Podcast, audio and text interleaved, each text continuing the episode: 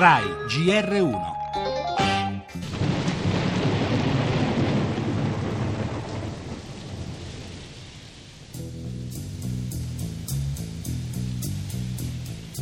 È venuta questa tromba d'aria fortissima, è stata veramente brutta, si è fatto tutto nero, completamente nero, buio, non si vedeva niente.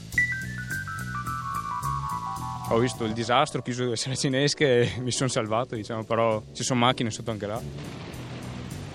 Ieri sera abbiamo preso una grandinata proprio massiva che io non mi ricordo mai di aver visto.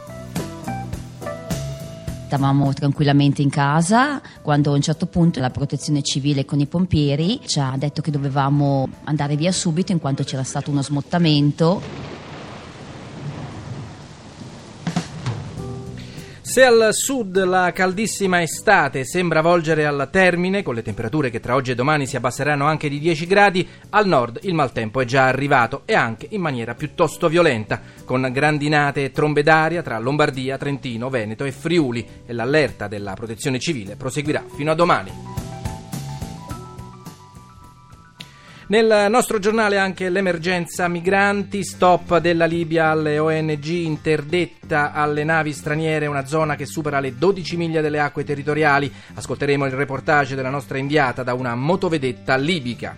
E intanto in Italia la CEI appoggia la linea del rigore, sì all'accoglienza ma nel rispetto della legge, dice il cardinal Bassetti. Lo sentiremo ai nostri microfoni. E poi la risposta dello Stato alla faida di mafia nel Gargano. Il ministro Minniti annuncia l'arrivo di 192 militari.